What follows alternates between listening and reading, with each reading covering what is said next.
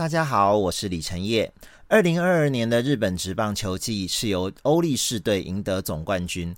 从一九九六年拿到总冠军之后，欧力士队走过了很长的低迷期，总算再度站上顶点。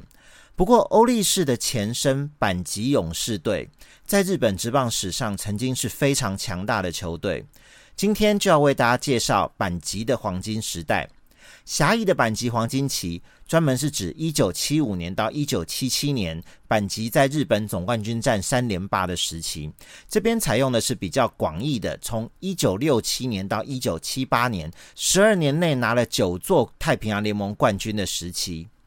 阪急勇士队和其他日职历史上的强权球队比起来，是一支大器晚成的球队。先前介绍日本职棒简史的时候提到过。阪急是一九三六年就组队的日职创始元老，然而直到创队后的三十二年，才第一次获得联盟冠军。到目前为止，仍然是日职创设最久才拿到冠军的纪录保持者。不过，他们在一九六七年首次夺冠之后，六年内拿了五座洋联冠军，分别达成三连霸和二连霸。一九七五年首次登上日本总冠军，又是三连霸。他们是 V 九巨人之后的列强大乱斗时代第一个成为日职霸主的球队。首先，我们就来谈阪急是如何摆脱长期低迷，迈向冠军的。阪急在创队之后呢，基本上处于常年积弱不振的状态。改变的转捩点是一九六二年聘请了西本信雄担任教练。当初原本就有请他接任监督的规划，不过时间点比想象中快，一九六三年就升格了。西本监督来到阪急之前就曾经担任监督，一九六零年他在大美队第一年担任监督，就带球队赢得洋联冠军。不过在总冠军战被大洋队直落四击败，他因为场上的战术和老板起争执，所以离开了球队。那他是一个很有想法、很有个性的监督，对选手的训练很严格，这让板级的球员们得以脱胎换骨。那他的养成能力是受到很大的肯定，因为个性的关系哦，他具有斗将的称号，又因为带兵多次打进总冠军战都落败，也被称为悲运的斗将。西本监督接任时，板级的阵容算是头高打低哦。两位王牌投手尾本隆夫和米田哲也被称为“米尾搭档”，由内卡基控比。从一九五零年代中期就开始支撑的球队。西本监督上任时，又培养出竹立光宏和石井茂雄两个人进入先发阵容。这四位投手被称为“板级投手四天王”。为了改善贫弱的打击火力，球团在一九六四年补进两位具有 MLB 经验的洋将。分别是担任中心打者的 Spencer，还有担任开路先发的 Win Home。那 Win Home 的登录名是 Windy。这两位打者呢，对打线的串联有很大的帮助。其中 Spencer 的加入对板级有脱胎换骨的影响。他将 MLB 的数据分析观念带给板级队。他所撰写的 Spencer Memo 就是史宾赛备忘录，是日后板级得以建立长期强权的基础。另外一个帮助板级建立强权的重要关键，是一九六五年开始实施的选秀制度。板级在制度实施的第一年，就选到后来的主炮长池德二。出现众多日职巨星的一九六八年底团块世代选秀会，板级一口气选到王牌投手山田久志、中心打者加藤秀司、盗垒王福本丰，三个人被称为花之四十四年组。这里的“花”是华丽的意思，四十四年是指昭和四十四年，也就是一九六九年。花之四十四年组就是华丽的一九六九年入团三人组的意思。经过西本信雄监督的训练，杨将的帮助，优秀新人的加盟，板吉终于在一九六七年夺得队史首座洋联冠军，而且一九六七年到一九六九年之间达成三连霸。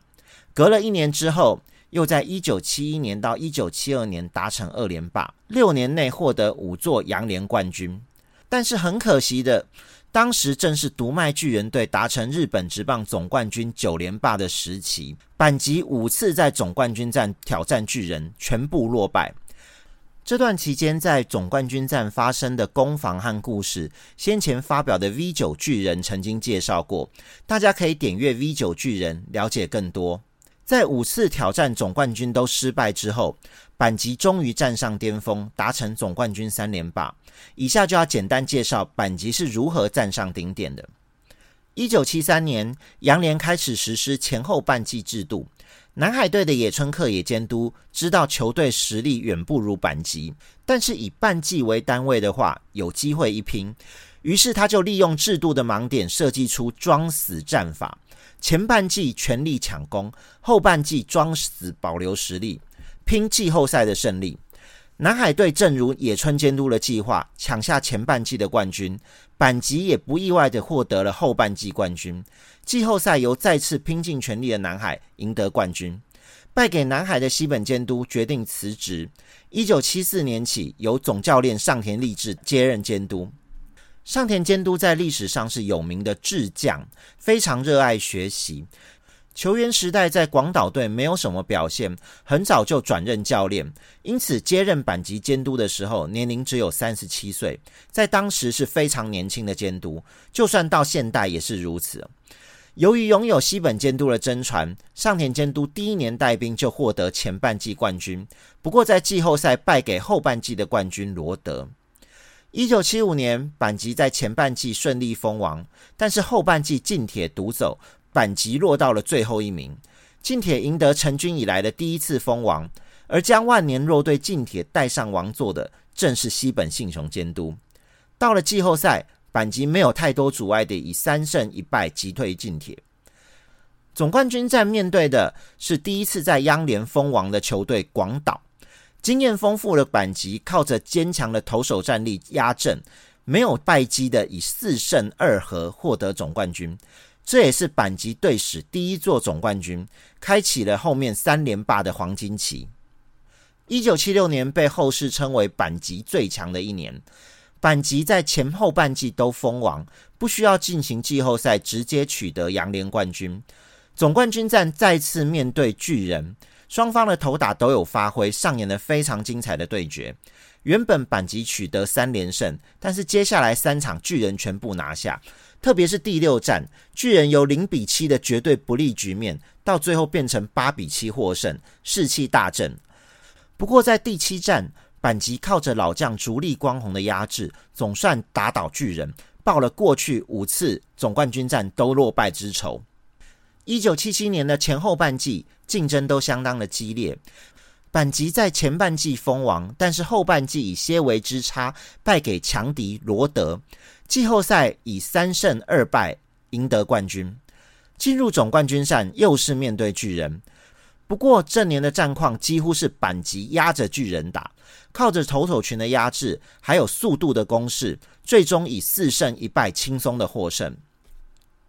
那接下来要为大家介绍总冠军三连霸时期的重要球星，投手群最重要的代表人物无疑是山田久志。